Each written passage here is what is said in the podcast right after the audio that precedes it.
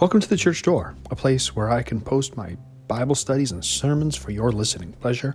I'm the Reverend Matthew Fenn, pastor of Saint Peter's Evangelical Lutheran Church in Stratford, Ontario. Thanks for tuning us in.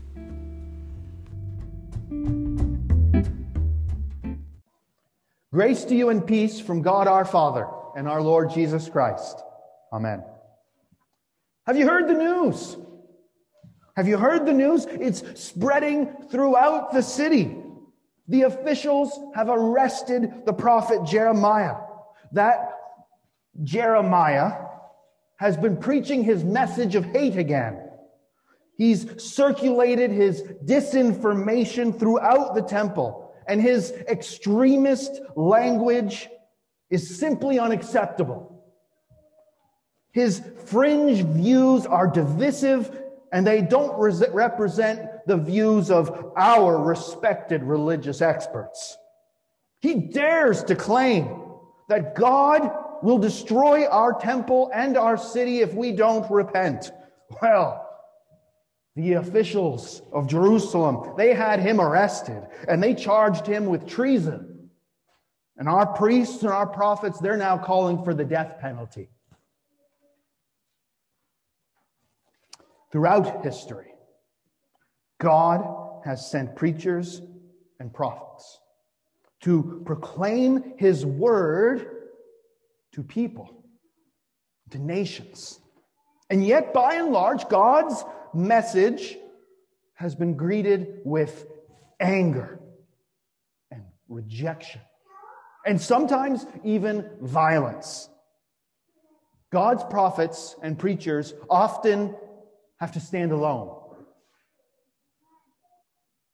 And they were re- routinely accused of promoting lies and spreading misinformation by whatever establishment they were preaching against. And many were killed. The way of God is never popular. Even when God himself became a man and came to deliver his own message, he was met with slander and violence and even his death. This morning, all three of our texts invite us to reflect upon Christianity's unpopularity. Why is Christianity rejected by most? And how can that actually bring us comfort? That's what we're looking at this morning. So God sent the prophet Jeremiah, and he sent him to a high traffic point in the temple, a, t- a spot where the priests and the state-funded prophets and all the people could hear him, because God had a thing or two that he wanted to say, and he wanted to make sure that the most people could hear it. And they certainly heard what Jeremiah said, but they reacted with hostility. All they heard with ga- their gathering rage was someone who claimed to be a prophet of the Lord, who was threatening God's house and David's city with destruction. Cities which God had, according to them, promised his unilateral protection. So this was treason. This was blasphemy.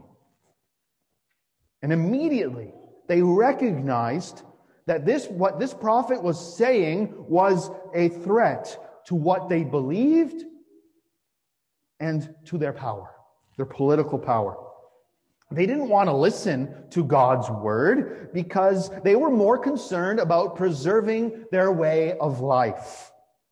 And so they think to preserve the city, to preserve their way of life, this guy needs to be silenced. God's word is ridiculed and challenged anytime it confronts an established ideology. Christianity confronts many ideologies in Canada. In Canada, traditional Christian values are increasingly seen as repressive, intolerant, bigoted, and even speaking the truth is now even labeled as hate. Why is there such resistance to God's word? Well, first we need to know the content of the message. The prophet Jeremiah is not announcing anything new. He preaches an ancient message. And since it's old, many just assume it's out of date. God sends prophets and he sends preachers to humanity. And although the exact contents differ from time to time and from age to age and place to place, the fundamental proclamation is always the same. And what is that? Melanchthon provides us with an excellent summary. The sum of the proclamation of the gospel is to denounce sin and to offer forgiveness of sins and righteousness for Christ's sake. You see, that's what Jeremiah was doing. That's what Jesus was doing. And that's what every preacher throughout this world must do. Denounce sin and offer forgiveness for Christ's sake. Calling out people and nations for their wickedness is part of what God wants for all times and all places. So what's Jeremiah's message? You see it there in verse thirteen. Now, therefore, mend your ways and your deeds and obey the voice of the Lord your God, and the Lord will relent of the disaster that he has pronounced against you. To denounce, to denounce and rebuke people for their sins is not an easy task. By nature, we humans, we don't like to be told that what we're doing is wrong and that we need to go back and change directions. Pride gets in the way. Telling people that what they cherish, their beliefs, their practices, maybe even their whole identities, that they're wrong and evil and that they need to change. Ooh, that's a stern message. Telling those in the establishment that they're a bunch of hypocrites, like Jesus often does, is dangerous. The same type of persecution that Jeremiah faced can easily become a reality here in Canada. People will always defend their false gods. The epistle reading describes such as enemies of the cross. Their end is destruction, their God is their belly, their glory is their shame, with minds set on earthly things. Their end is destruction.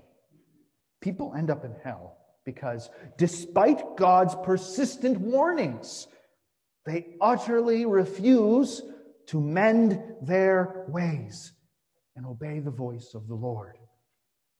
The majority have always and will always continue to reject God. Why? Because they love their sin. They enjoy it. They want to continue in it because it gives them some reward. It satisfies their belly. They, sin is like a fishing hook. The hook is the reward, the pleasure, the praise, the perception of power, the temporary removal of pain, whatever pleasure that sin offers. It offers for a moment, and it gets people to keep coming back to it. And they'll do whatever pleases them, and they will have, and they have no desire to give it up. And that's why sin continues to be denounced by pastors.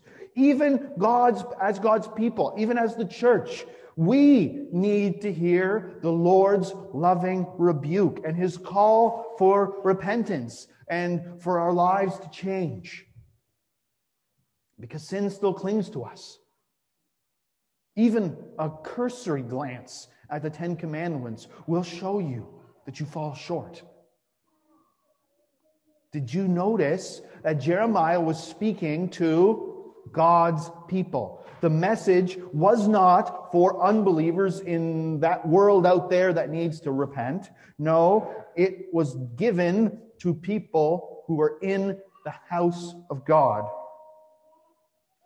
Today, you are in the house of God. God is calling you to mend your ways and obey the voice of the Lord. Remember that Jeremiah is warning about the temple being destroyed.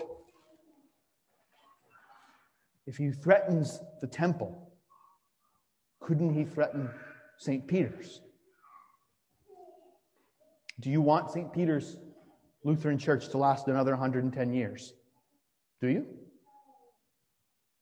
Then mend your ways. Repent. Or you can go on instead just loving your sin. See what happens.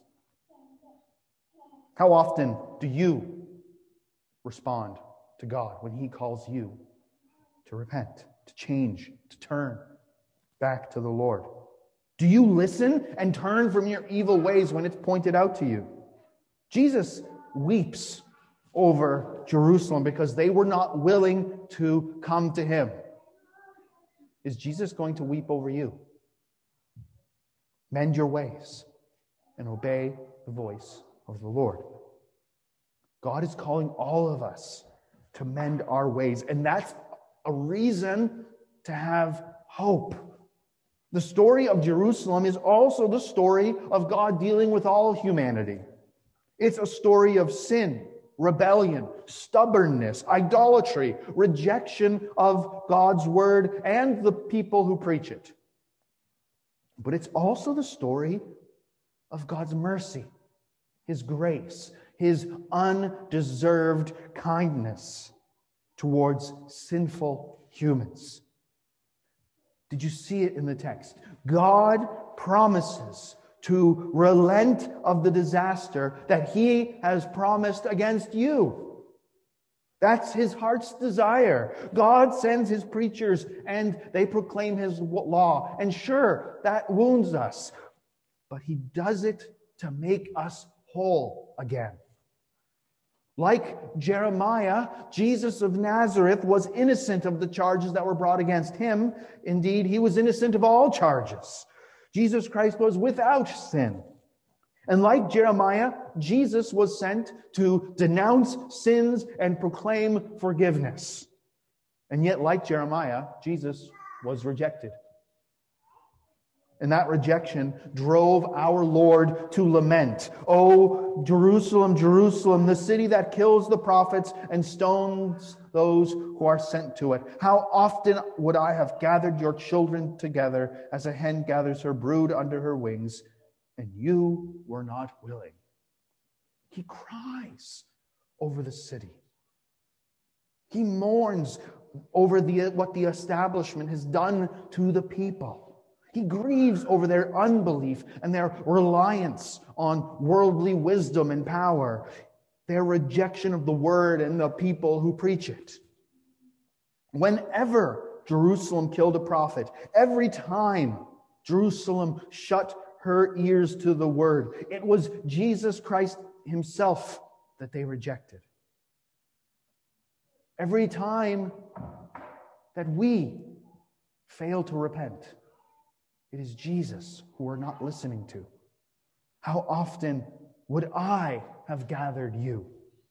For centuries, Jesus has appealed through to them, to the people of Israel, through priest and prophet, Torah and scribe, calling His children. And they were unwilling. They would not repent. They would not trust Him. They would not abandon their idolatries and adulteries. They would not live by every word that came from the mouth of God. They would not receive the one who had come to save them. Instead, they said to Jeremiah, "You must die." And they said to Jesus, "You must die." And He did. Left on our own, we were not willing. Left on our own, we were not willing to deny ourselves and to take up our cross and to follow Jesus on the way to death and resurrection. We were not willing. Yet, the Son of God was rejected by men, and He died for us, for all, for you, God promises to relent of the disaster that he has pronounced against you, because he did not relent of the disaster that was pronounced against his son. Jesus cried over a city that wanted him dead. He cries over a world that still considers him a fraud, an imposter, a nuisance. He spreads his arms wide on the cross to embrace every sinner who repents and to forgive every sin that they've done. Brothers and sisters, his death is the only death that can save you from disaster. You see, Christianity is never going to be popular. We will always be viewed as some fringe minority with unacceptable views. Christ our Lord promises that the world will hate us because it hated him. And we've seen that the main reason why people reject Christianity is because God calls all men everywhere to repent, to amend their ways and heed his word, and they simply don't want to. Instead, most people would rather serve their own desires and wants. That's their God. Most love their sin and just want to stay in it. But this call to repentance is what gives us hope. Because it means that God does not want our destruction. God himself pleads with you sitting here today. Repent! Christ died and suffered for you, to offer you forgiveness, to make the new Jerusalem your heavenly home. He's offering that to you. Amend your ways. Listen to the voice of the Lord. Repent and be forgiven. And then the peace of God, which will pass all understanding, will guard your hearts and your minds in Christ Jesus. Amen.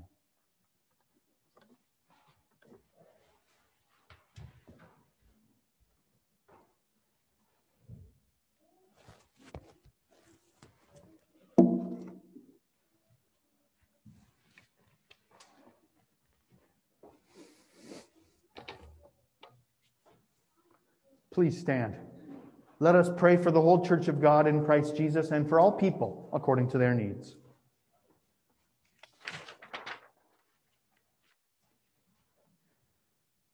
Almighty and ever-living God, we are taught by your holy word to offer prayers and supplications and to give thanks for all people.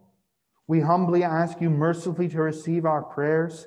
Inspire continually the universal Church with the spirit of truth, unity and concord, and, that, and grant that all who confess your name may agree in the truth of your holy word and live in unity and godly love.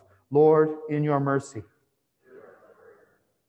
we pray that you would lead the nations of the world in the way of righteousness and so guide and direct their leaders, especially Elizabeth, our Queen, Justin, her Prime Minister, Doug, her Premier, our members of Parliament, and the public servants in our communities, that your people may enjoy the blessings of freedom and peace. Grant that our leaders may impartially administer justice, uphold integrity and truth, restrain wickedness and vice, and protect true religion and virtue. Lord, in your mercy. Almighty and gracious Lord, source of all compassion, we entreat you on behalf of our brothers and sisters in Eastern Europe living under the threat of war. Uh, we entreat you to hear their cries for peace. Uproot from the minds of civil leaders the desire for worldly gain and the pride of conquest. Grant them counsel through your holy word to in, and influence their hearts and minds so that war may be averted and peace prevail. Strengthen the resolve of your people everywhere, that we may grow in the spirit of brotherhood and that all fears and divisions may be overcome by the peace of Christ. Lord, in your mercy. Give grace, Heavenly Father, to all pastors and church workers, and especially to your servants, Timothy, our synodical president, Marvin, our regional pastor, and John, our circuit counselor, and also to Hennick, our adopted seminary student, that by their life and teaching they may proclaim your true and life-giving word and rightly and duly administer your holy sacraments. And to all people, give your heavenly grace, especially to this congregation, that with reverent and obedient hearts we may hear and receive your holy word and serve you in righteousness and holiness all the days of your, our lives. Lord, in your mercy. Prosper, we pray, all those who proclaim the gospel of your kingdom throughout the world, and strengthen us to fulfill your great commission, making disciples of all nations, baptizing them and teaching them to obey all that you have commanded. Lord, in your mercy. We ask you in your goodness, O Lord, to comfort and sustain all those who in this transitory life are in trouble, sorrow, need, sickness, or any other adversity, especially Helen, Betty, Anna Mae, Betty, Teresa, Vincent, Margaret, Ruth, Sharon, Ruth B, Audrey, Doreen, Susan, Evelyn, Jacqueline, Paul, Rick, Rose, Margaret, Dave, Steve, Barry, Les, and Jim. Lord, in your mercy. We remember before you all your servants who have departed this life in your faith and fear, and we ask you to give us grace to follow the good example of all your saints, that we may share with them in your heavenly kingdom. Lord, in your mercy.